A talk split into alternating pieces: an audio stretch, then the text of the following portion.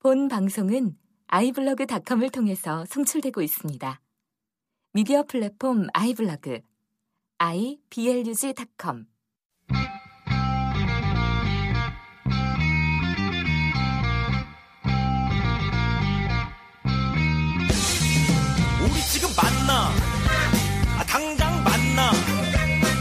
네, 다시 돌아왔습니다. 이번 코너는 상담 신청자분을 직접 모셔서 이야기 나눠보는 시간. 우리 지금 만나.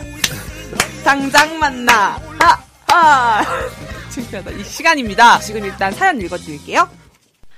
제 고민은 의지 박약입니다. 계획을 철저하게 세우고 계획을 세우는 데 있어서 자기 주관이 확고하나 계획을 끝까지 실행하거나 실행하는 과정에 있어서도 의지가 부족해 이룬 적은 없어요. 의지 박약의 근본적인 원인에는 삶의 의욕이 없고 언제 죽든지 그만이라는 생각 때문인 것 같습니다. 왜 전 삶의 의욕이 없을까요?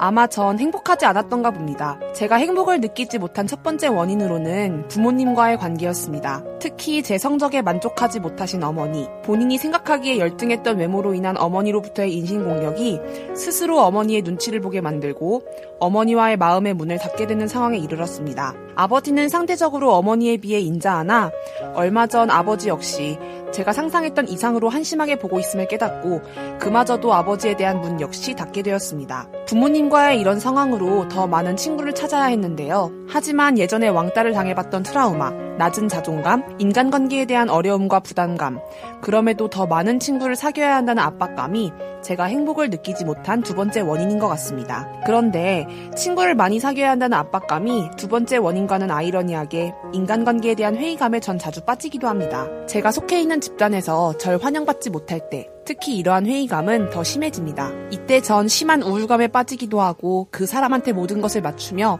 제 주체성을 완전히 잃어버리기도 합니다. 위에서 말한 일련의 고민들은 기분파, 계절성 우울증, 그날그날 날씨에 대한 영향, 매우 부정적인 성격, 긴 뒤끝, 늘 사건이 지나가고 찾아오는 후회감, 미안함, 분노 때문에 더 심해지는 것 같습니다. 이와 같은 이유로 행복을 느끼지 못하니 저는 삶의 의욕이 별로 없고 사실 삶의 의욕이 없다는 점은 다른 사람에게 그간 가볍게 말해왔던 일이지만 실상은 지금 삶에 만족이 없다는 것을 의미합니다. 살기 싫다, 죽고 싶다라는 생각은 수천 번도 넘게 해왔던 것 같습니다.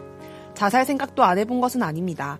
하지만 제가 자살 기도로 직접적 실천을 하지 못한 것은 살고 싶어서가 아니라 제가 자살 시도를 했을 때 죽지 못하고 오히려 제 몸이 부자유해진, 부자유해지는 상황으로 죽는 시도조차 못하는 상황이 오는 것이 두렵기 때문이었습니다. 한동안은 누가 나를 죽여줬으면 좋겠다는 생각도 많이 했던 것 같습니다. 지난 학기에는 여러 동아리 활동과 더불어서 바쁘고 즐겁게 보냈다 보니 이런 고민을 접어두고 있었는데 이번 학기 들어 가을을 타기 시작하면서 시작된 우울함이 여러 사건들을 동반하여 다시금 삶의 의욕을 잃게 만드는 것 같습니다. 삶의 의욕을 찾고 의지력을 찾아서 꿈을 이루고 싶습니다. 그러한 방법에 대해서 무척 알고 싶습니다. 라고 사연을 보내주셨는데요. 앞에 사연 보내주신 분이 있어요. 소개 한번 부탁드릴게요. 안녕하세요. 벨라입니다. 벨라요? 네. 안 어울려요. 네, 반가워요. 네, 현재 제일 고민되는 것은 삶의 의욕이 없다고 본인이 생각하시는 건가요? 네, 삶의 의욕이 점점 떨어지고 있는 것 같아요. 네. 인간관계에 대한 고민이 좀 깊어져가지고. 네. 일단 궁금한 걸 좀 물어보면 목표 같은 거는 잘 세운다고 돼 있잖아요. 그죠? 계획도 철저하게 세우고 꿈도 확고하고 그다음에 그 꿈을 세우는 데서도 주관이 확고한 편이고. 근데 왜 의욕이 없을까? 이렇게 꿈이 있으면서 그거는 약간 모순인데 본인은 그 이유가 뭐라고 혹시 생각을 하세요? 좀 그게 이제 삶의 의욕이 별로 없으니까 음. 굳이 그 목표를 위해서 열심히 해야겠다는 생각을 안 드는 것 같아요. 무의식적으로. 음. 그래서 의지가 안 생긴 것 같아요. 잘. 근데 있잖아요. 일반적으로는 삶에 의욕이 없는 사람은 꿈도 없어요. 목표도 안 세우거든요, 잘. 음, 맞아, 맞아. 그렇잖아요. 집에서 뒹구는 게 최고잖아요. 근데 자꾸 목표를 세운단 말이에요. 본인은. 꿈도 정해놓고. 그게 지금만 그런 게 아니라 계속 그래왔다는 거 아니에요? 네. 그쵸. 자, 그럼 그 이제 이유를 좀 우리가 찾아봐야 되겠는데, 본인은 그런 이상한 이제 모순. 삶에 의욕은 없으면서 목표는 자꾸 세우는. 맞아, 맞아, 맞아. 어. 그, 이- 그 말이 안 되는 거거든요. 목표를 자꾸 세우면서 삶의 의욕은 없는. 그러니까 어차피 안 달성할 목표를 자꾸 세우는 중이거든요. 자 그런 모순이 이제 어디서 왔을까 했을 때 일단 어머님과의 관계를 많이 생각을 하시는 거고 아까 얘기했지만 이미 본인들이 다 알고 있, 잖아요. 음. 네네네. 네, 그래서 어머님과의 관계. 근데 이- 오늘은 신자유주의 어머니의 시- 날인가요? 신자유주의 날. 어, 왜 어. 여기도 신자유주의 어머니이신 것 같아요, 그죠? 어, 이 신자유주의 어머니들은 신자유주의적 가치를 아주 뭐 자기 것으로 완전히 소화를 해서 뭐 일부러 그랬던 일부러 그러지 않았던 자식들한테 그걸 권유, 권, 권한단 말이죠. 아, 권하는 정도에서 끝이는 게 아니고 강요를 한단 말이죠. 근데 이 신자유주의 가치 중에는 일단 공부가 있을 것이고, 그죠? 학벌이 중요하니까. 그래서 공부로 계속 쪼였다, 어머님이. 그다음 또 한 가지 신자유주의 가치 있죠. 제가 지난번에 인간을 거의 두 가지로 평가하는 것 같다. 한국 사회가. 돈과 외모. 외모 갖고도 뭐라 하시는 것 같아요, 그죠? 그래가지고, 어릴 때 뭐, 남들보다 통통하고 키도 작았다. 우리 둘째가 딱 그런데. 예. 어, 그래서 어머님이 거기에 대해서 조금 뭐라고 하셨어요? 그냥 제가 그걸 처음 인지하기 시작한 게 7살 때부터인 것 같아요. 네. 7살 때부터 끊임없이 음. 지금까지도 계속 음. 그런 관련된 외모 비하 같은 거를 하면서 음. 상처를 주시다가 얼마 전에 제가 제발 그만 좀 하라고 어, 울면서 어. 한번 얘기한 적이 있어요.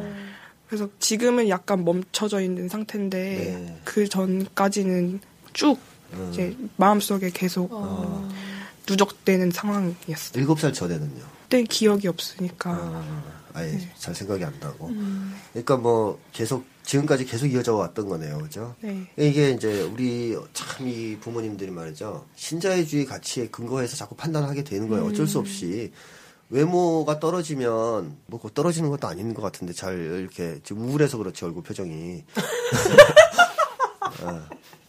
너좀 우울하네. 네. 아, 원래 이런 얘기하면 맨날 약간 네. 눈물 날 것 같아요. 그러니까 아, 왜냐하면 사람이 말이죠 아름답다라는 느낌 보통 어디서 받냐면 생기예요. 생기. 못생겼어도 생기가 넘치는 사람들이 되게 아름답거든요. 어, 뭐 못생겼다는 기준도 뭐 자기 각, 각양각색이죠. 근데 하여튼 그건데 이제 생기가 없으면 사람이 아무리 어떻게 얼굴이 좋아도 그 사람들한테 좋게 보일 수는 없단 말이에요. 그러니까 부모님이 자식을 사실 이뻐하는 것은 그 생기 때문이고 그 생기를 북돋아 주면서 더 이뻐하게 되는 거거든요. 그렇지 않고 지금 한국 사회에서 평가하는 그 기준 있지 않습니까? 외모의 기준. 여성들 같은 경우는 일단 말라야 되는 거 아니에요. 그죠? 말라야 되고 그 다음에 그 뭐야 얼굴도 갸름해야 되나? 뭐 하여튼 서구형으로 생겨야 되고 그거 아니면은 안 이쁘다고 그러잖아요. 그거 자체가 사실은 굉장히 이, 이 현 시대의 이데올로기죠. 옛날에 아마 그 원시 시대 에 태어났으면 최고의 이 미인이었을 거예요. 다산의 상징. 아 그 옛날에 마릴린 몰로 나오는 영화 본 적 있어요? 네? 아, 별로 위로되는 말이 아니고. 아 그래요? 아니 마릴린 몰로 같은 거 보신 적 있죠? 아, 네, 본적 그, 있어요. 그 요즘 기준으로 보면 돼지 아니에요? 말별로 이쁘잖아요. 아니 돼지잖아 근데 아. 뭐막 이렇게 미운 건 아닌데 어. 몸 보세요 뭐 완전 비만형 그쵸, 아니에요? 그쵸, 그쵸, 그쵸, 돼지 예. 요즘 나왔으면 뚱땡이라고 놀림 받았을 걸요 아마 이영자처럼 음. 근데 이제 왜 그러냐면 시대가 바뀌면 자꾸 미의 기준이 바뀌어요 음. 이게 그리고 그건 또 자본의 논리에 의해서 더 바뀌는 거고 음. 근데 여자에 대해서 유독 있잖아요 이 한국 사회든 서구 사회든 간에 기준이 자꾸 뭐로 바뀌는 거냐면 성적 매력으로만 간단 말이에요 맞아, 맞아, 맞아. 인간의 그 가치는 사실 성적인 데만 있는 게 아니고 정신적인 데 있는 거 아닙니까? 그죠? 정신적으로 아름다워야 되고 뭐 아까처럼 생기가 넘쳐야 되고 이래야 되는 건데 그거는 전혀 안 쳐주고 그냥 뭐 키가 커야 되고 늘씬해야 되고 뭐 얼굴은 서구형처럼 생겨야 되고 그래가지고 요즘 다 수술을 해가지고 얼굴이 다 똑같더라고. 내가 구분을 못 하겠어 요새. 수술을 너무 비슷하게 가지고. 좀 개성적으로 하든가 눈을 네모로 하든가 이래야 내가 아 이 사람 독특하네 이럴 텐데 네. 개성도 없고. 자, 어쨌든 이제 논점은 그겁니다. 그래서 부모님들이 원래 자기 새끼 밉다하는 사람은 없다 그렇죠. 저 속담에도 고슴도치도 지 새끼는 이쁘다 그런다는 얘기가 있듯이 자기 새끼는 다 자기 자식들은 이뻐요. 부모님한테 사실은 이쁜 거예요. 근데 이 이쁨을 다른 사람들이나 세상이 평가를 안 해주니까 뚱뚱하다, 애 왜 이렇게 작냐, 못 먹였냐, 뭐 이렇게 나오니까 부모님도 거기에 영향을 받아가지고 압력을 받아가지고 괜히 이제 자식들한테 야 살 좀 빼, 뭐뭐키좀 커야 돼, 뭐 이런단 말이죠. 그래서 이제 그런 것이 사실은 시대적 문제입니다. 그 부모님만의 문제는 아니고 시대적 문제, 시대적 문제. 어, 이 어머님이 보니까 약간 독재적이고 화를 잘 내시는 분 같긴 한데 그렇더라도 이 가치가 부당한 가치를 가지고 본인을 쪼이게 된 이유는 그런 시대적 신자유주의 시대의 어머니이기 때문에 그렇다라고 이제 볼 수가 있어요. 자, 그래서 그러한 어떤 상처들이 계속 누적되어 왔을 것이라는 것은 보나마나 알 수 있는 것 같고, 그래서, 그래도 공부를 잘했어요. 중학교 때까지 계속 중상위권에 있었으니까. 네. 어, 그 와중에 정말 열심히 살았네요. 칭찬도 많이 못 받으면서도 공부를 열심히 해가지고 중상위권. 이거는 이제 아까 본인이 얘기했던 목표나 계획을 열심히 세우고 노력한 결과인가요? 근데 그것보다는 당장 이렇게 공부를 안 하면 엄마가 화를 내니까 아, 네. 엄마랑 있는 시간이 길잖아요. 네. 그러니까 엄마한테 보여줘야 되잖아요. 아. 그것 때문에 그런 거였고. 아, 그러면 중학교 때 그 왕따도 경험하셨다 그랬잖아요. 네. 그럼 왕따 당했을 때 그거를 어떻게 부모님한테 얘기하셨던가요? 아니면 하실 수 없었던가요? 저는 안 했어요. 왜안 해서요? 원래 엄마한테 제 속 얘기를 옛날부터 네.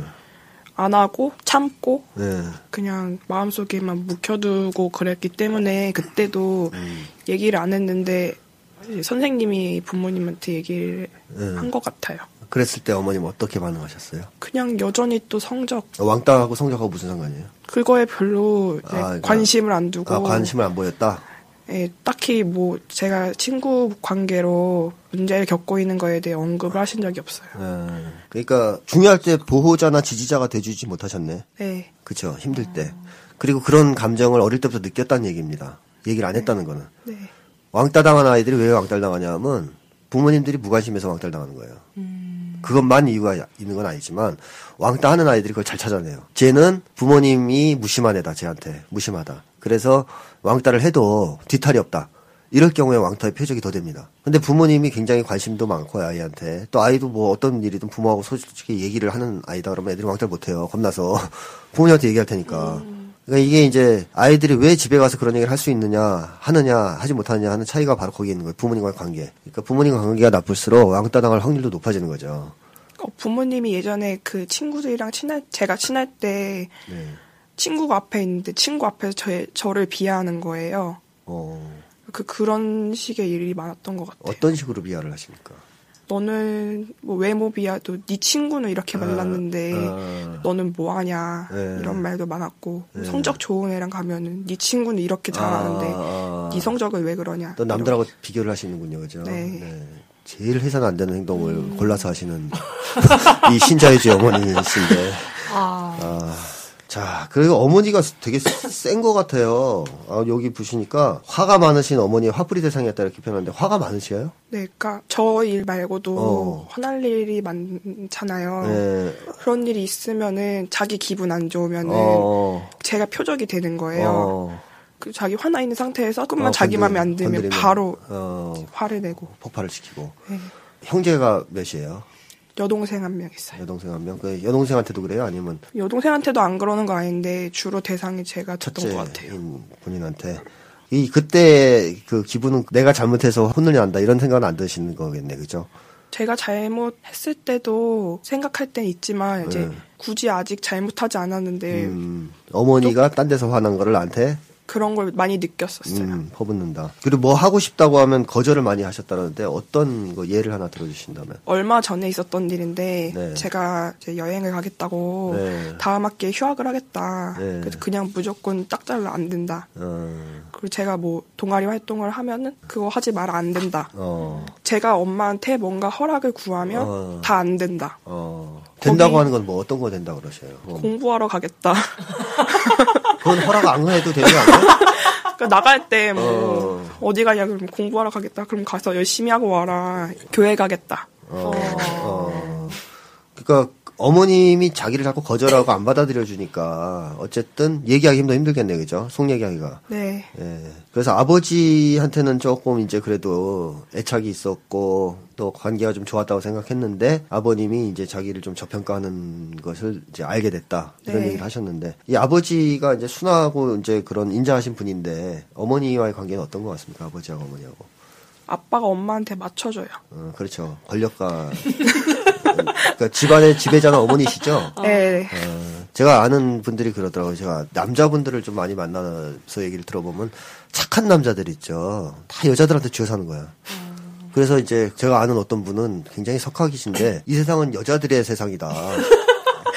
한국은 어? 좋은데요? 어? 좋은 거 같은데? 어, 고관 열쇠는 여자가 쥐고 모든 건 가정 일은 자기가 다 알아서 하고 그리고 또 어떤 분은 또 애들이 다 자기 얘기는 듣지도 않는다 쳐다보지도 않나요 다 엄마만 본다 이거 엄마가 허락해야만 되니까 그래가지고 이 남자들의 추락된 위상을 막 개탄하는 남자들이 너무 많은데 그런 사람들이 보면 하나 착해요 어. 착한 남자들이 이상하게 그런 센 분들을 만나서 이렇게 쥐어서 사는 경우가 있어요. 제가 이제 분석한 책에는 그 대표적인 전형이 이제 베토벤 가문, 가문이죠. 어. 베토벤 부모. 이 엄마가 파워가 굉장히 센 분이고 아버지는 파워가 없어요. 그러다 보니까 이제 거기서 또 고통을 받았는데 자 어쨌든 그러한 남자들 많다는 건 확실해요. 제 주변 친구도 있거든요. 마누라한테 완전 히 쥐어 사는. 선생님은요? 어, 저도 좀 그쪽인데. 근데 저는 약간 저항하는. 어, 네. 세지만 저항하는. 제 친, 친구나 그런 분들보다 좀 나은 예, 상태에 있죠. 근데, 자, 어쨌든, 그, 뭐 그런 거. 애들한테 이렇게 약간 세니까 센 사람들은 통제하려는 것도 있어요. 이제 그뭐 이제 세다고 해서 꼭 그런 건 아니지만 그런 거에 대해서 이제 전 제동을 좀 거는 편이고 어, 하지 말라고 그런 편이긴 하지만 자 어쨌든 이제 본론은 뭐냐면 이 역학 관계에서 아버지가 본인을 저평가하는 거는 말이죠. 힘에 굴복하신 거예요. 생각해 보면 그래요. 가정의 역학 관계라는 게 있거든요. 권력 관계라는 게 있어요. 그리고 누구나 다 알아요 사실은. 본인들도 알고 있고 자식들도 알고 있어. 어릴 때부터 알고 있어. 우리 가정의 지배자는 어머니다. 이런 걸 알고 있어요 그러면 그 아이들의 이 심리라든가 이런 걸 좌우하는 건 전- 거의 전적으로 어머니 쪽입니다. 지배자와의 관계예요. 그러니까 이제 아버지는 따라가게 돼 있어요. 그러면 아버지한테도 사실 좀 화가 날 수 있어요. 왜? 어? 이런 어머니로부터 날 보호해주지 않느냐.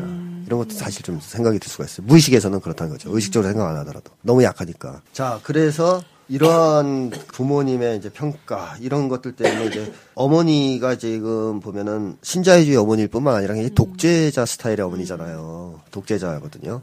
그리고 화도 많이 나 있고 그러니까 분노가 많으신 분이고 그럼 이런 경우에는 어떻게 되냐면 말이죠. 대인 관계가 그 사람 위주로 돌아가요. 집이. 어머님 위주로? 네. 다 눈치를 보니까 왜 목적이 뭐가 되냐면 그 인간 화 안 나게 하는 게 목적이에요. 화나면 무슨 짓을 할지 모르기 때문에 여러분도 그렇지 않아요? 친구들이 다섯 명이 모였는데 한 놈이 조금만 틀리면 지랄을 한단 말이에요. 다 눈치 보게 나중에는 다 네 명이 저 새끼 화 안 내게 어떻게 잘할까 우리가. 그럼 조금만 하면 쳐다보고 그러면 결국 지배하게 돼 그 모임을 그 놈이. 이게 굉장히 비정상적인 병리적인 관계거든요. 사실은 다른 네 명의 화- 파워가 좀 있으면 걔가 지랄하면 너 나가 이 새끼야. 어? 왜 어디서 함부로 지랄거려? 그러면서 화장실 가서 떠들고 와. 이렇게 하는 사람 한 명만 있어도 걔가 못 하는데 그걸 네 명이 못 해. 착하니까 제동을 못 거니까 얘가 그냥 좌우하는 거야 모임을. 그 모임 끌려다니는 거예요 그 사람한테. 예를 들어 다들 어, 뭐 가서 짜장면 먹고 싶은데 이놈 혼자 딴 거 먹자 이제 예를 들어 스파게티 먹자. 얘들은 야 네 명이나 짜장면을 원하니까 중국집 가자라는 거 못해요 승질내니까 막 지랄하거든 진짜 그 스파게티 못 먹으면 가서 다 맛없고 스파게티 먹고 체하는 거야 이제 그런 이제 흐름이 형성되는 거죠 아 근데 제가 엄마한테 되게 굴복하는 스타일은 아니라서 네 항상 저항을 했어요. 음. 항상 저항을 했는데 저항을 하면 동생도 그렇고 아빠도 그렇고 저보고 참으라는 거예요. 네. 집안의 평화를 가져와야 되지 않겠냐. 네. 네가 참아라. 네가 좀만 참으면은 네.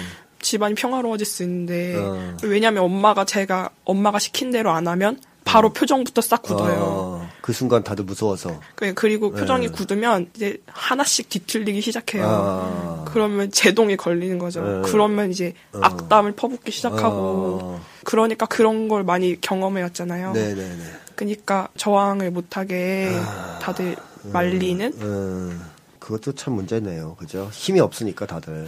예, 강, 강자 앞에 굴복하기를 권하는 사회. 중재를 하거나 말리거나 하지 못하고 있는. 자, 어쨌든 근데 그거는 뭐 결정적인 문제인데 그래서 본인이 어떻게 됐느냐 하는 게 문제잖아요. 네. 현재, 현재 상황이 어떠냐. 그런 것 때문에. 현재 상황이 뭐냐면 아까도 얘기했지만 어머님이 세면 말이죠. 독재면 두 가지밖에 없어요. 굴종이냐 저항이냐. 그럼 본인은 저항을 했다고 생각하잖아요. 네. 그죠? 저항을 나름대로 했다 나는. 나름대로 저항을 했지만 주변에서 자꾸 뜯어 말리고 그러다 보니까 고독하고 힘들죠. 혼자서 저항하다 보니까. 근데 제가 볼 때는 노골적인 저항은 못 했어요. 아, 네. 그죠? 약간의 태업 비슷한 거. 그러니까 파업이 아닌 태업을 좀 하셨던 것 같아요. 이 파업은 전면적으로 일을 안 하는 건데 그거는 못 하고 태업 슬슬 일하는. 그게 뭐냐면 바로 저는 이 괴리 처음 얘기했던 괴리예요. 어, 의지박약? 의지박약. 그러니까 목표는 높게 세워. 하지만 안 해. 아. 태업을 하는 거죠. 태업. 목표를 왜 높게 세우냐면 무서워서 그런 거예요. 아까 얘기했잖아요. 공부 왜 했어요? 어머니가 무서워서 한 거 아니에요. 이 초자하거든요.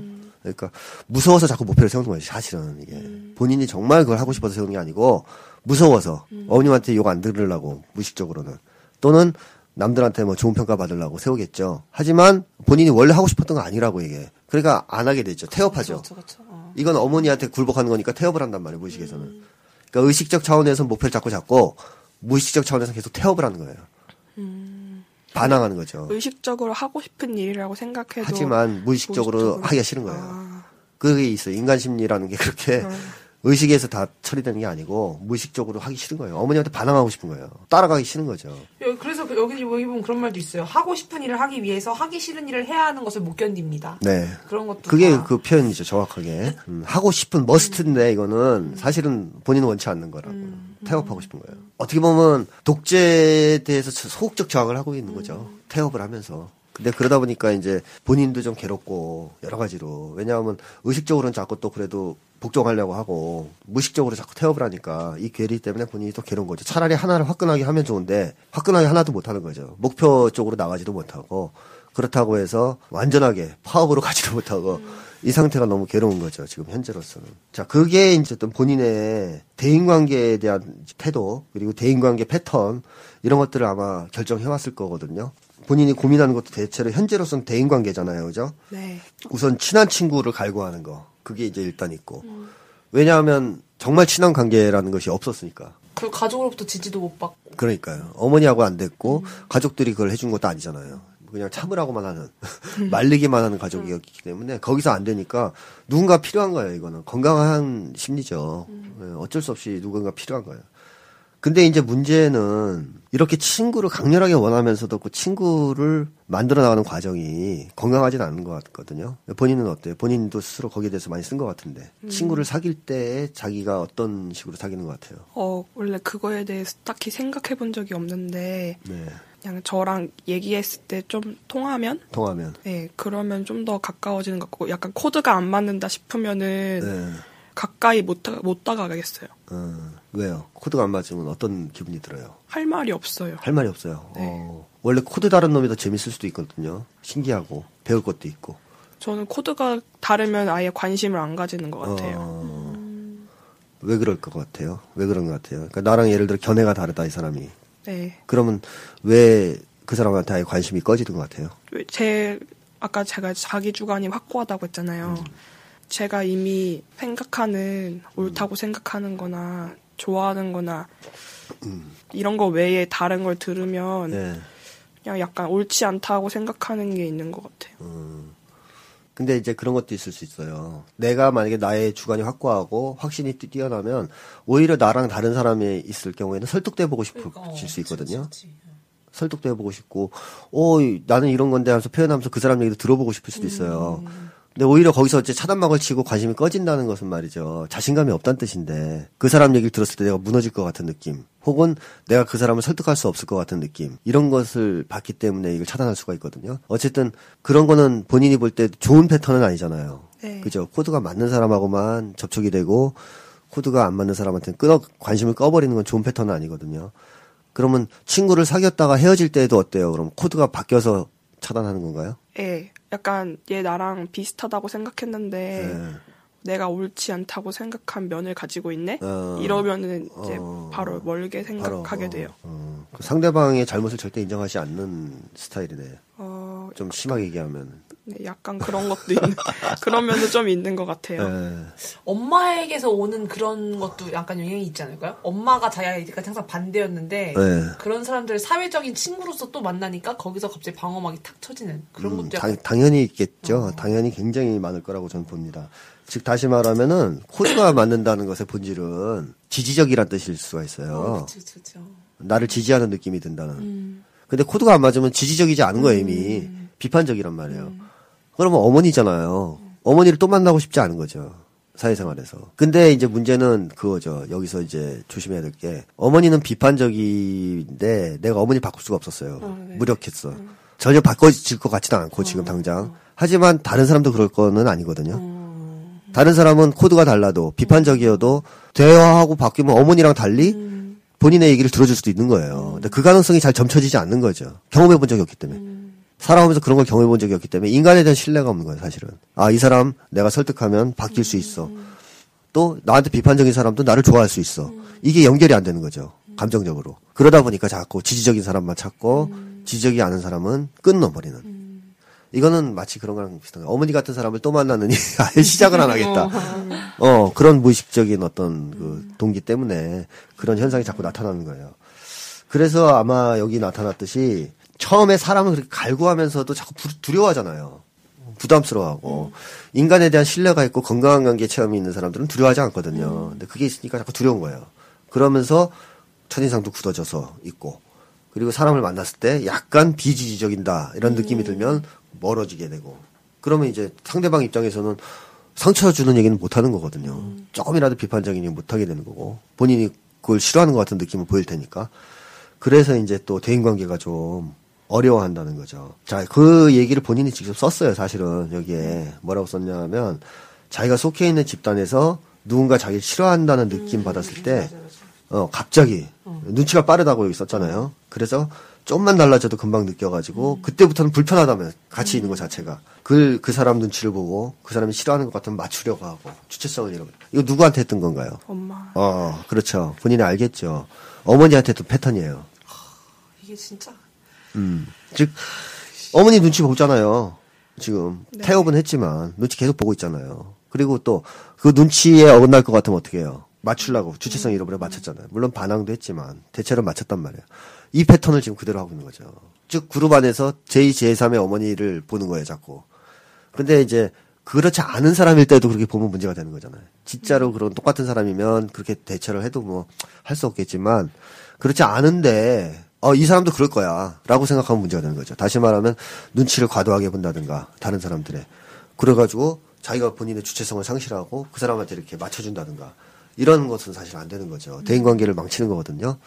근데 그게 이제 반복되고 있는 게 제가 볼 땐 제일 큰 지금 현재 문제인 것 같아요. 그래서 이거를 패턴을 좀 바꾸긴 바꿔야 되는데 이제 그 얘기 조금 이따 하고 진짜 친한 사람을 만들어야 됐다는 어떤 강박관도 있지 않습니까 지금? 근데 진짜 친한 사람이 지금 있어요? 네. 어, 어떤 관계예요? 그럼 그런 진짜 친한 사람은? 제 모든 걸 다 얘기할 수 있고, 예, 예, 그 사람이 있다는 것만으로도 그룹 내에서 예. 자신감 있게 행동할 수 있는 거? 어, 내 편이다? 이런 느낌. 아, 내 편이다. 그러면 그 사람은 본인한테 어떻게 비판이나 지적 같은 거는 해주나요? 안 해주나요? 충고. 때로는 좀 아프기도 한. 지 요새는 마- 많이 안 하는데 예.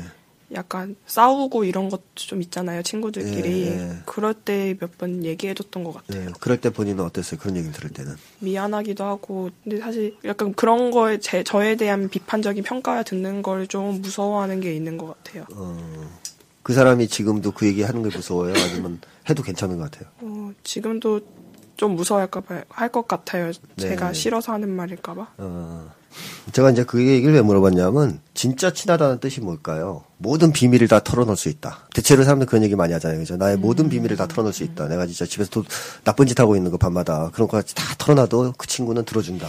괜찮다. 뭐 이런 거를 보통은 이제 진짜 친한 관계로 생각하잖아요. 근데 진짜 친한 관계라는 것은 뭐냐 하면, 서로 간에 좋은 점에 대해서 칭찬해주고 나쁜 점에 대해서 지적할 수 있는 관계가 좋은 관계예요. 진짜 좋은 관계는. 그러니까 예를 들어서 친구가 정말 장점이 있고 잘해요. 근데 좋은 친구는 그걸 칭찬을 해줘요. 칭찬을 해주고 평가를 해줘요. 근데 나쁜 친구 있죠. 친구를 위장한 그 친구로 위장해 있는 적대자가 있잖아요. 항상 우리 주변에는 그 친구로 위장한 적대자는 칭찬 안 해줍니다. 시기하니까. 그래서 친구가 잘 되면 싫어해요 속으로 사실. 근데 같이 있으려고 그래. 묘한 인간 심리죠. 그런 인간들이 있었고. 그리고 지적 같은 거 잘 안 해줍니다, 서로. 좋은 말, 좋은 말만 해줘요. 어, 맞아요, 맞아요. 그게 좋은 관계가 아니거든요. 겉도는 말만. 예, 겉도면만 해주고, 좋은 얘기만 해주고, 진짜 충고가 될 얘기는 안 해줘요. 근데 정말로 친한 관계, 좋은 관계라는 것은 뭐냐 하면, 그렇게 아까 시기심 없이 장점에 대해서 평가해주고 칭찬해 줄 수 있고, 야, 정말 너는 이런 점이 좋아. 뭐 이렇게 칭찬해 줄 수 있고, 또 잘못했을 때, 야, 너 그건 잘못한 것 같다. 넌참 그건 단점이야. 이렇게 얘기해 줄 수 있는 관계거든요. 근데 그게 또 상대방이 들었을 때, 화가 나서, 나 감히 나를 비판했어? 나쁜 시기, 내일부터 넌 이제 나 친구 아니야? 이러면 좋은 관계 아니죠. 그 얘기를 들었어도 상처받지 않는 관계. 아, 나한테 잘 되라고 좋은 얘기를 해준 거야, 저 친구가. 그런 믿음이 있는 관계가 좋은 관계죠. 그런 친구가 있어요, 지금 어때요? 나한테 무슨 얘기를 해줘도 내가 그 사람이 나를 사랑하고 신뢰하고 있다는 걸 흔들리지 않는 관계. 있긴 한 것 같아요. 많진 않아도. 어, 그런 관계가 꼭 필요하다라는 것은 당연한 건데, 거기서도 아까 얘기했듯이 말이죠. 친한 사람이지만 나한테 지적이나 비판하는 것이 두려움이 있으면 안 됩니다. 그게 없어질 때까지 관계가 깊어져야 돼요. 음. 그래서 편안해져야 돼, 상대방도. 뭐라도 지적해도 괜찮은. 그런 애들이 있어요. 뭐 대머리 까졌는데 뭐 시- 벌써 10년간 까져 있었거든요. 그럼 10년 동안 놀림을 받았을 거 아니에요. 친구들 사이에 친하니까. 야, 뭐, 어, 뭐, 너 머리털이 어딨니? 뭐, 이런, 이런 농담을 하고 막 그러는데, 발끈 화를 낸다, 그놈이. 그거 해가지고. 그러면 어떻게 돼요? 껄끄러워져요, 관계가. 친했다고 생각했는데, 어, 어떻게 그걸 악의가 있다고 생각했을까, 쟤는. 이렇게 되어버리는 거죠. 그런, 제가 그런 경험도 한 적이 있어요. 이 방송을 그놈 분명히 안 들을 테니까. 제가 공개를 하면, 어떤 친구가 장례식이 있어가지고 이제 가까운 사람이 죽어가지고 친한 친구들 사이에 이렇게 문자를 보내잖아요. 그 장례식 갔다 오고 나서 장례식에 참가해줘서 고마웠다라는 문자를 쭉 보냈는데 그 친구한테 안 간 거예요 그 문자가. 뭐 까먹고 안 보냈겠죠 당연히 친한 친구인데. 근데 술 먹는데 이 녀석이 그런 거예요. 문자가 다 왔는데 왜 나한테는 안 왔냐? 안 보냈냐? 그래서 내가 농담으로 그랬어요. 걔가 너를 어? 친구로 생각 안 하니까 그렇지 놈아 이렇게 얘기를 했어요. 아 그 분노 그 순간 막 화를 내는데 그 당사자가 무안해가지고 어 자기가 실수했다 미안하다 잘못 사과하고 그러는데 막 화를 내서 그럼 불편해지죠. 어 그래가지고 나랑 내 친구 그몇 명 있는 친구들이 그런 거예요. 야 네가 이렇게 화내니까 정말 너의 새로운 면모를 봤다 이렇게 얘기를 했는데 삐져가지고 어떻게 그 다음부터 불편하더라고요. 어, 그러니까 불편하죠. 불편해요. 왜냐하면 우리가 뭐 아기가 있어서 어, 네 얘가 너를 친구로 생각 안 할 것이 그런 할 그런 신뢰 정도는 있다고 생각했는데 없는 거잖아요. 이게 이제 불편한 관계를 만드는 거거든요. 그러니까 친밀한 관계는 그게 없는 거거든요. 그런 거가 정말 악이 없다고 당연히 느껴야 되는 것이고 그랬을 때 이제 그런 농담도 할 수 있고 지적도 할 수 있고 하는 관계인데 그런 쪽에 이제 관계가 필요한 상황이고 그러려면 이제 본, 본인이 마음의 힘을 좀 더 키워야 되겠죠. 자, 그리고 어쨌든 이제 관건은 말이죠. 이 부정적인 생각들을 많이 한다는 것이 또 하나 문제죠. 네. 왜 부정적인 생각을 많이 하는 것 같아요? 모든 일에 불만이 많은 것 같아요. 음. 누구처럼? 말하면 자꾸 웃겨. 웃겨. 어, 비슷하죠. 아, 그리고 본인도 화가 많이 나 있을 거 아니에요. 네. 너무 힘들게 살았으니까. 그 화가 어디로 가겠습니까? 사방에 대한 불만으로 갈 거예요. 그러니까 사람이 부정적인 생각을 많이 하는 건 우울하고 화나서 그런 거예요. 원래 사고방식이 그렇게 되게 있는 게 아니고 우울하고 화가 많이 나니까 부정적인 생각을 자꾸 하게 되는 거거든요. 그러니까 이 우울감이나 분노를 자꾸 이렇게 해소하고 빼내야만 사고도 긍정적으로 바뀌어요. 물론 생각 자체도 긍정적으로 해야 되지만 그런 감정이 있는 한은 힘들어요. 그 생각을 바꾸기가. 이 비관주의 극단이 여기 써 있더라고요. 자살 시도했을 때 죽지 못하고 오히려 부자연스러워져서 죽는 시도조차 못할까봐. 이런 걱정하는 사람 저 처음 봤어요. 자, 자살 걱정하면서. 자살을 실패해서 오히려 또 자살 못하게 어. 될까봐. 뭐 예를 들어서 몸이 불구가 된다든가 해서. 저는 옛날에 자살 생각을 한번 한 적이 있었는데, 대들보에 줄을 메고 이렇게 딱 떨어지면, 대들보 끊어지면 이게 실패하는 거 아니에요. 그죠? 그래서 그런 거는 고민해 본 적이 있는데, 아, 이게 대들보가 견뎌될까? 과연 줄의 무게를? 막 이런 거 생각해 본 적이 있어도, 이게 이제 잘못돼 가지고 다시 자살 못하게 될까 봐. 그건 굉장히 수준 높은 비관주의거든요. 어, 이런 정도면 굉장히 하여튼 비관주의가 심한 건 확실해요. 부정적인 생각이. 그거는 본인이 나 내일부터 생각을 좀 바꿔야지 해서 바꿔지지 않는다는 거죠. 어떻게 바꿔지냐면 그런 생각을 안 할 정도의 기분 상태가 돼야 되는 거죠. 기분이 좋아져야 돼요. 그러니까 우울한 기분도 없어져야 되고 그다음에 일단 화가 좀 빠져야 되고 그래야 이제 얼굴도 좀 편안해지고 그리고 솔직히 말씀드리면 그럼 살도 좀 빠집니다. 우울할 때 살쪄요. 왜? 자꾸 먹기 때문에. 화가 나고 우울하면 자꾸 먹거든요. 자기 관리도 안 하게 되죠. 그런 게다 복합이 돼 있어요. 그리고 얼굴에 생기도 없어지고. 음. 그런 표정이 그러니까 또 주변 사람들은 더 뭐, 거기에 대해서 평가를 안 할 수도 있고 거기에서 자기 또 자신감 잃고 약수단이 있는다 이게. 그래서 그런 것들을 이제 추구를 해야 되는데 자 제가 볼 때는 일단 핵심은 그건 것 같아요.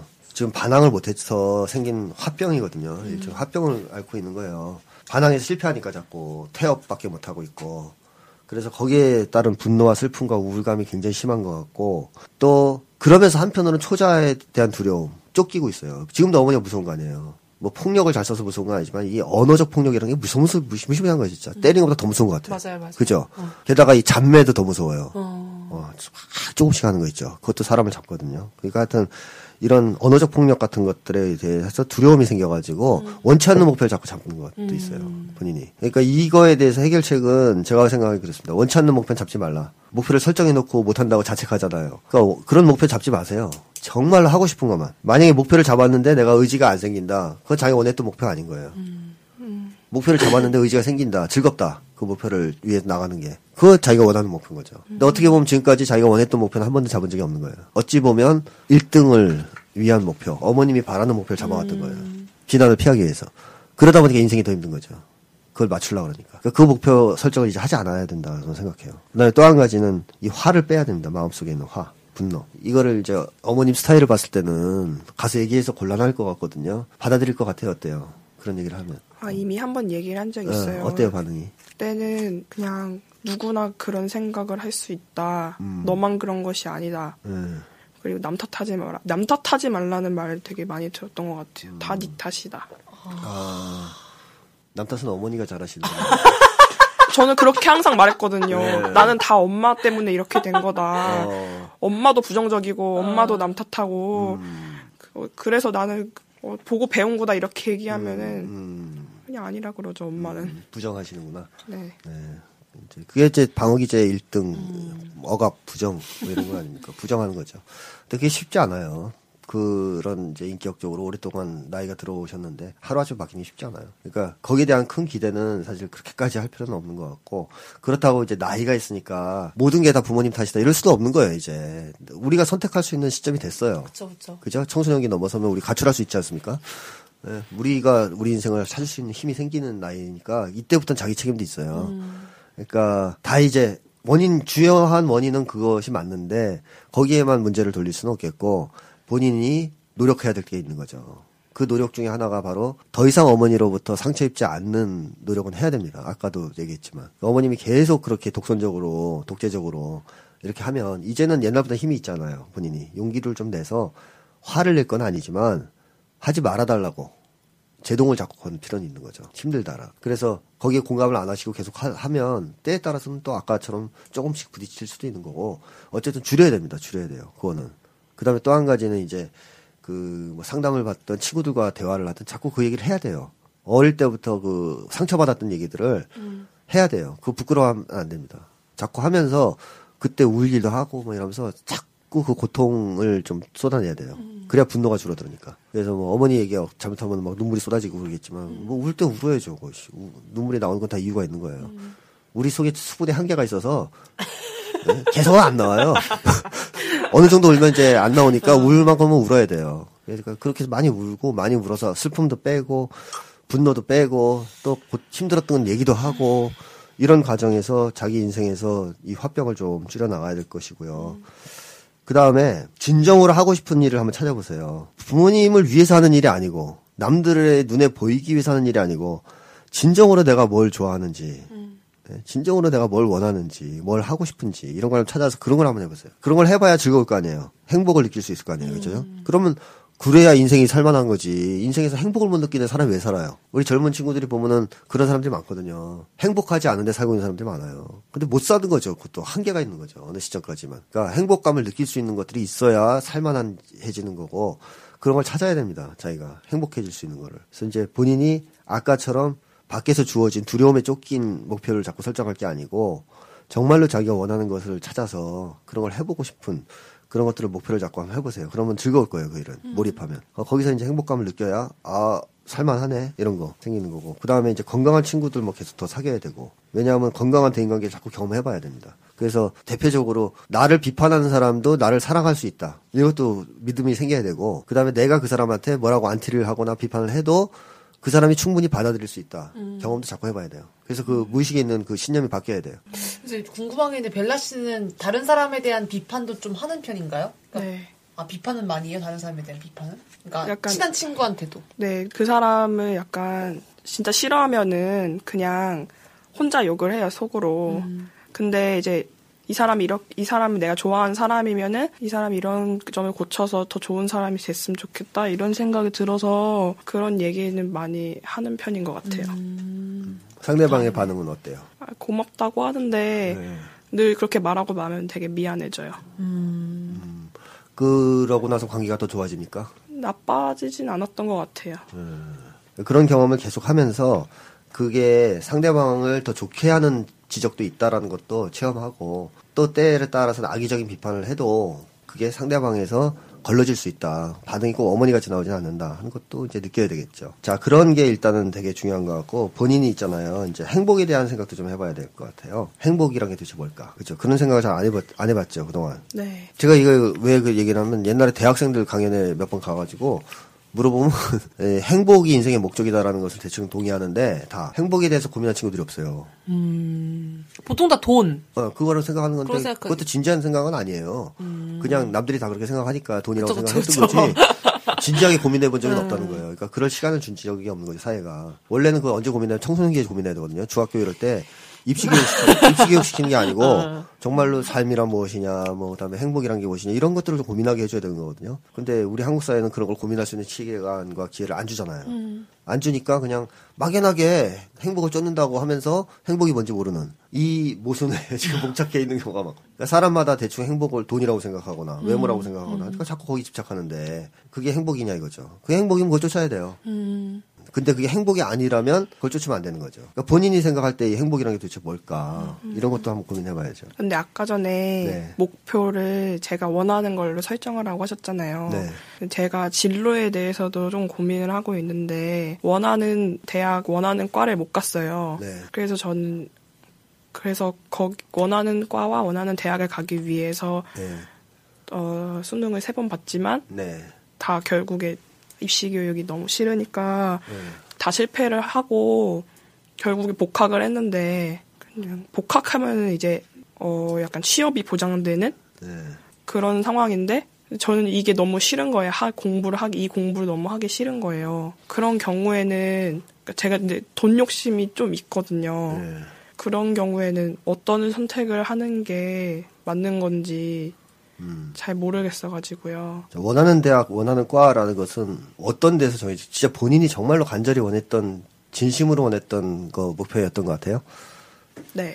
그거는 제가 좋아 원래부터 음, 약간 스트레스 해소 방법이랑 연관돼 있는 음, 그런 과랑 대학이어가지고 음. 거길 가 되게 가고 싶었는데 지금 결국 와 있는 대학이랑 과는 다 엄마가 원하던 대학이랑 어. 과거든요. 그러면 그때 의욕은 많이 생겼어요. 그 목표를 정해서 사- 삼수까지 할 때 의욕 그러니까- 열심히 해서 공부를 한 겁니까? 그게 안 된 것 같아요. 음, 안 됐다면은 그것도 한번 의심해 봐야죠. 그 과, 그 대학을 정한 것이 혹시라도 그치, 그치. 예, 두려움에 쫓겨서. 무의식적으로 그럴 수가 있다는 거죠. 그래서 예를 들자면 어, 대학을 과가 그 대학에만 있는 건 아니고 좀 낮은 대학도 있을 수 있잖아요 레벨이. 네. 근데 그 레벨로 올린 것은 어머님의 기대 때문일 수도 있고 남들의 시선 때문일 수도 있고 삼수를 하면서 하면서 가면 여기로 가야 여기 정도는 가야지 이런. 그러니까요 그런 네. 것도 있을 수 있어요. 그러니까 의욕이 더 안 생길 수도 있다는 거죠. 그럴 때는 그 과가 정말 좋더라도 그리고 자기가 표면적으로는 난 이건 내 꿈이고 의- 내가 추구하는 바야라고 하지만 실제로 자세히 들여다보면 아닌 경우가 굉장히 많거든요. 그것도 한번 생각을 해봐야 된다는 거죠. 그럴 땐 의욕이 많이 안 생겨요. 의욕이 생겨야 이게 되는 거거든요. 뭐 저 경험을 들자면 저도 정말 공부에 대한 의욕이 없었던 사람이거든요. 고등학교 때까지 공부를 너무 안 해가지고 저 이제 꿈이 그거였어요. 그 음반 가게 주인 있죠. 레코드 잘 어울려. 예, 지금은 이제 CD 시대지만 그 당시엔 레코드 시대라서 레코드판 틀어놓고 맨날 이렇게 음악 들으면서 앉아서 학생들 오면 어? 음반 팔고. 아 너무 좋아 보이는 거죠 이게. 너무 하고 싶은 거예요. 그래가지고 그걸 목표로 살다가 고3 때 이제 그 새로운 선생님이 이 하, 심리학 얘기를 해주는 바람에 인생이 이렇게 된 거죠. 어? 심리학을 소개해 준 거예요. 그래서 알아 어 그- 그때 의욕이 막 불타오르는 거예요 그죠 순간에. 이걸 해야 되겠다 그래고서 이제 공부를 했는데 내신이 너무 나쁘니까 당연히 이제 놀았으니까 내신이 좋을 리가 없지 않습니까? 그래가지고 성적은 좋은데 내신이 안 되는 거예요. 그래 떨어졌어요. 그래서 고대 가셨어요? 아, 그 재수했다니까. 아, 대단했구나. 어. 첫 해에 고대 심리학과를 쳤어요. 근데 떨어진 거예요 내신 때문에. 어. 면접 보신 그 교수님 지금도 기억이 나. 이렇게 우수한 학생이 우리 학교에 오다니 이러다가 내신을 딱 보시더니 너희 새끼 고등학교 때 뭐 했어? 그러는 거예요. 여기는 어, 1, 2등급 오는 데야, 내신이. 뭐. 제가 그때 7등급이었습니다, 내신이. 그러니까 그래가지고, 아, 이 내신 때문에 안 되겠구나. 점수 너무 많이 깎이니까. 그래서 떨어졌고, 재수해서 이제 성적을 올려서 갔어요. 어. 다시. 근데 하여튼, 음, 하여튼 그 의욕은 생기는 거죠. 왜냐면 하고 싶으니까. 어, 레코드 가게만큼 하고 싶더라고, 그때는. 그래가지고, 의욕이 안 생겼다면 이유가 있다는 거죠. 그리고 저는 그때 그랬어요. 거기 안 되면 2차로 뭐 더 낮은 데라도 심리학과는 가겠다. 음. 그거는 제가 스스로 약간 허용을 안 한 것 같아요. 네. 그러니까요. 그런 게 있죠. 나는 그런 건 없어. 그 당시에는 충분히 갈 수 있는 점수가 나오긴 했지만 재수했을 때 혹시 안 되면 다른 데라도 일단은 거긴 가겠다. 공부 그건 해보고 싶으니까 그런 생각은 있었어요. 그건 아량이 있는 거죠. 자기에 대해서 좀 더. 근데 그게 없다는 것 자체가 일단 강박감을 반영하는 거고 좀 눈치를 본다는 거죠. 그런데도 high level을 너무 정한다는 거잖아요. 그러니까 이제 정해놓고 나니까 힘들고 부담스러우니까 또 의욕은 안 생길 수도 있어요. 무의식에서는. 또 그런 것도 한번 생각해봐야 되겠고 지금 있는 과나 이게 이제 안 좋은 거는 당연히 어머니가 원하시는 곳이니까 좋을 수가 없죠. 왜냐하면 본인의 무의식적 인생의 모토는 태업이잖아요.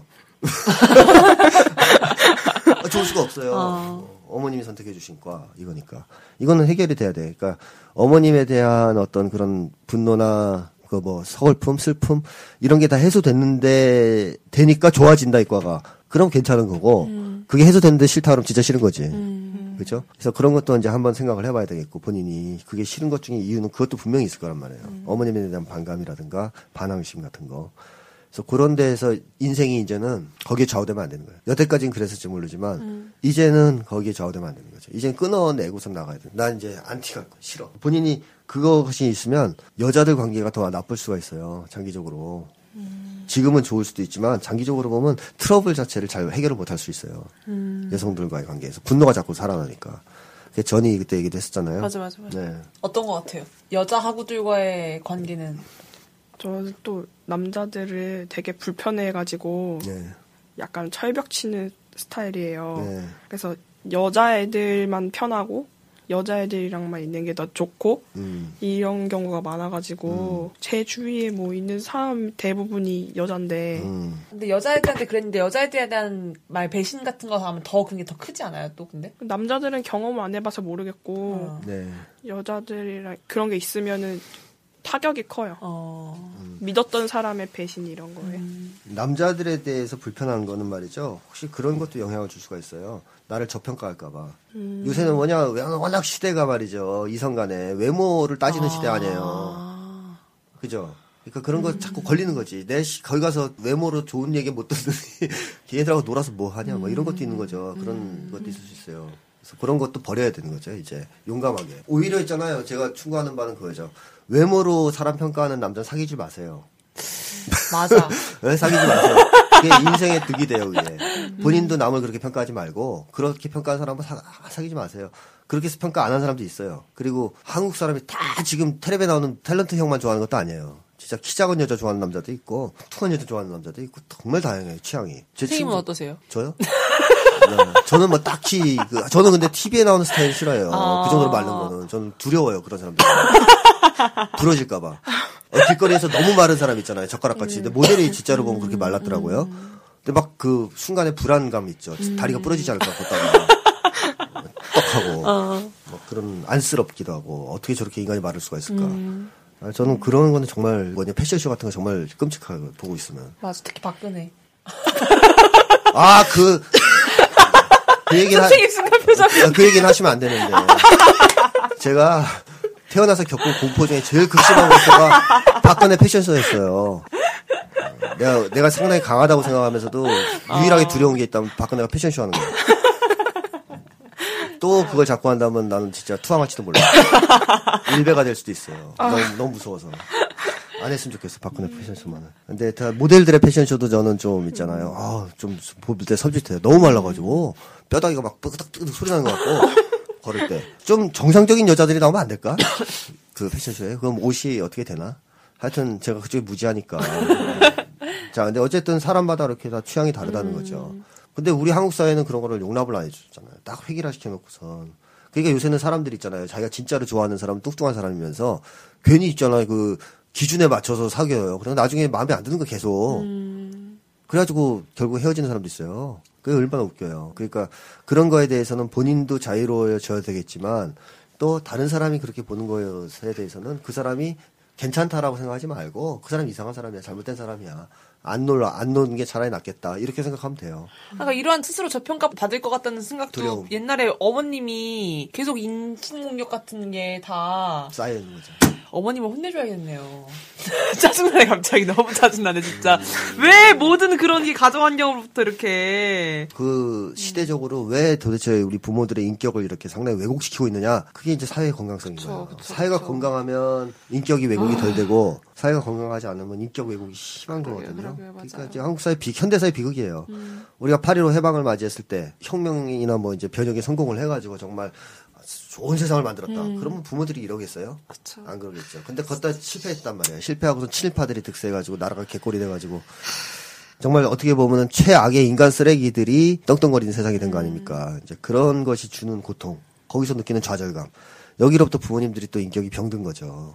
그래서 뭐 그걸 또 뭐 세상 탓만 하면 부모님을 또 비난할 수 없는 건데 다 책임이 있는 겁니다. 세상에도 책임이 있고 부모님들한테도 일정한 책임이 있고 왜냐하면 그 건강하지 못한 세상에 투항했던 죄가 있으니까 또 거기에 맞서지 못한 자식들한테도 나이가 넘어서 가면 책임이 있는 겁니다. 이제 이제는 그래서 그걸 극복하기 위한 노력을 해야 될 때가 된 거죠. 네. 자, 그러면 이제 충고는 그 정도면 본인이 조금은 잡을 것 같은데 그게 하루아침엔 안 될 것이고요.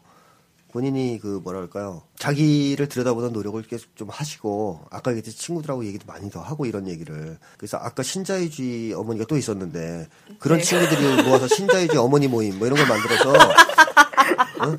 어머니에 대한 얘기 서로 같이 하면서 상처받은 얘기도 같이 하고 그러면 되게 그 집단 치료거든요. 네, 그렇죠. 어, 어, 그런 것도 괜찮아요. 12월 16일을 단계를 달러 만들죠. 신자유주의 신자유주의 어머니를 어머니. 어, 가진 자, 자녀들 그러니까 어. 오늘 12월 16일이니까. 어, 뭐 그렇게 해가지고 그런 모임도 만들어서 자기 치료를 위한 노력도 하고 네, 그렇죠. 그 다음에 아까 얘기했듯이 이제는 독재를 허용하진 말아야 돼요. 음. 반항은 확실히 태업이 아니고 반항을 해야 돼요. 근데 이제 잘 해야죠. 음. 성공적인 반란을 해야 되겠죠. 실패하는 반란을 하면 또 상처 입을 테니까 음. 성공적인 반란을 잘 하도록 머리를 잘 써서 좋은 성공적인 반란을 하면서 자기가 좋아하는 걸 찾아서 행복해 할 수 있는 걸 찾아서 그런 것들을 시도해 보는 것이 지금은 되게 필요하죠. 그럼 더 눈치 보지 말고 어, 다 말하는 어, 그것도 맞아요. 아까도 눈치 보잖아요. 그러니까 뒤끝 있는 거 아니에요, 본인이. 썼잖아요. 뒤끝 있다고. 뒤끝 있는 사람 눈치 본 사람들이에요. 왜 뒤끝이. 있겠어요? 그때 얘기를 안 하니까 뒤끝이 있는 거거든요. 그때 얘기를 했으면 뒤끝이 없죠. 어, 그래서 원래 입이 거친 사람들이 뒤끝은 없어요. 막 얘기해버리니까. 너무 그런 인간들은 좀 보기 싫죠. 어, 너무 심하게 막 얘기하는 사람들. 근데 뒤끝은 없는 경우가 많아요, 그런 사람들이. 다 해버리니까. 근데 다른 사람들한테 이제 뒤끝을 주니까 또 상처를 주니까 문제인데. 어쨌든 자기가 속에 품고 있는 어떤 감정이라든가 이런 것들에 대해서 표현은 자꾸 하는 게 좋아요. 그게 지지받아들 수도 있고 어떻게 보면 거부당할 수도 있지만 자꾸 해보는 것도 괜찮아요. 그러면서 이제 그거에 대한 내성을 쌓아야 되겠죠. 내가 해도 괜찮다. 그걸 왜 못했겠어요. 어머니 때문에 못한 거 아니에요. 그저 감정 표현하면 어머니가 안 받아주고 화를 내시니까 못했단 말이에요. 근데 이제 나와서는 해야죠. 해봐야죠. 주변에다가. 그리고 그 표정도 보세요. 아까 처음 앉았을 때하고 지금 표정이 훨씬 지금 표정이 맞아, 맞아, 맞아요, 맞아요. 생기가 있잖아요. 네, 더 네, 이뻐졌잖아요. 네. 사람이라는 게 말이죠. 생기가 중요하다니까요. 어, 얼굴에 생기가 넘치면 그 사람이 어떤 사람도 이뻐요. 근데 아무리 이뻐도 생기가 없는 사람, 죽음의 느낌이 드는 사람 있죠. 죽음의 그림자가 그 시커먼 그 저승사자 같은. 아, 그거 정말 불쾌하죠. 저 텔레비에서 자주 보거든요. 너무 힘들어, 너무. 아, 그 사람이요? 어, 아, 아, 저꼭 그 사람은 아닌데 그 사람이라고 저 알더라고요. 페이스북에 올렸더니. 근데 그 사람 아니더라도 많더라니까, 여기 새누리당에. 특히. 와, 너무 무서워요. 그런 사람 보고 나면 이 얼굴이, 인간이 어떻게 저렇게 얼굴이 악할 수가 있을까. 그러니까 사람의 그 참 아름다움은 난 선함에서 온다고 보거든요. 선함. 그 선한 얼굴들 있죠. 그래서 제가 제일 좋아하는 얼굴들이 뭐냐면 그 때때로 사진전 같은 데 가면 시골 할아버지들 웃는 얼굴 있어요. 순박하게. 네네네네. 너무 마음이 밝아져요. 얼굴 주름 썰투성이에 막 이렇게 했지만 못생겼죠. 생긴 것도 뭐 지금 기준으로 치면.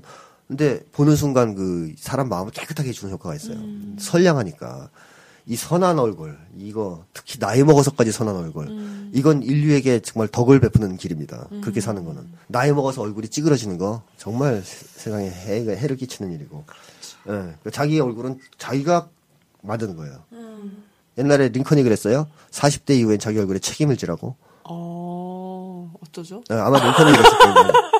아직 40이 안 됐지 않습니까? 아, 네, 다행이네요, 네. 다행이네요. 40 넘었을 때 이제 그때는 책임져야 되는 거예요. 어. 왜? 자기 얼굴은 자기가 만든 거거든요. 그러니까 수술해서 만든 게 아니고 어떻게 살았냐에 따라서 그 사람 얼굴이 나오는 거예요. 네. 그래서 잘 산 사람들은 얼굴이 좋아요. 난 그래서 이제 지금 관상만 봐도 좀 있잖아요. 나쁜 놈을 알겠더라고요. 어, 저 새끼 나쁜 놈이야. 어떻게 저렇게 나쁘게 생겼을까 인간이. 어, 눈이 작거나 뭐 그죠? 머리 파마를 이상하게 있거나 이런 건 다 나쁜 어쨌든 힘을 내시고요. 어, 쉬운 인생 아니었어요. 그런 어, 인생 아니었어요. 어, 그런 독재자 부모 밑에서 쉬운 인생 살 수가 없어요. 굉장히 힘든 인생 산 거예요. 박근혜 정권 40년을 겪으셨다고 생각하면 돼요. 최악이네요, 진짜. 어, 그 최악을 겪으셨어요. 그러니까 그거를 생각하시고 이제 힘든 인생을 살아오셨으니까 자기를 받아들이고 사랑하시고 그 다음에 행복한 인생으로 이제 전환을 해야 됩니다. 저는 벨라 씨가 이제 선생님 말씀을 쭉 듣고 중간에 마음 흔들리는 일 없이 그런 마음을 확고하게 좀 가졌으면 좋겠어요. 가끔 자기 이런 마음이랑 의지 같은 게 흔들리는 얘기들을 많이 가끔 하더라고요. 불안하다는 얘기를. 그런 마음을 좀 확고하게 가지고 김태형 선생님 말을 더 들었으면은 더 좋은 효과가 있을 것 같아요. 소감 한번 들을까요? 어, 진짜 저 어느 정도 저의 시- 상태에 대해서 좀 알고 있다고 생각을 했는데 들어보니까 전혀 생각지도 못한 면도 있었던 것 같고 사, 사실 사람에 대한 신뢰감이 별로 없었던 것도 막 맞거든요. 그래서 극복을 위해서 음, 많이 노력해야겠다는 생각이 들고 큰 도움이 된 것 같아서 네. 너무 기쁘네요.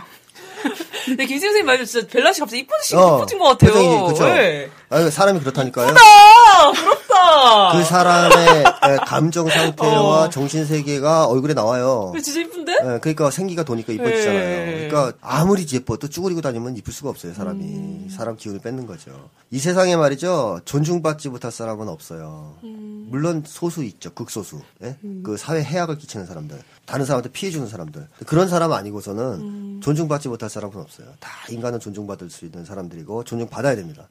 그만한 가치가 있고 그만한 장점들이 다 있어요. 그 장점을 개발해주지 못해서 그 장점 썩히고 싶은 거예요, 우리가. 그러니까 거기에 대해서 나는 충분히 존중받을 수 있는 사람이다. 설사 부모가 존중해주지 않더라도 나는 존중받을 수 있다. 이 사회로부터. 내가 노력하는 데 달려있다. 이렇게 생각하시고 올해 연말 연시 잘 보내시고 힘차게 새해를 맞이하시기 바랍니다. 네, 여러분 상담 어떠셨나요? 저희 방송은 상담하면 이뻐지는 방송입니다, 여러분.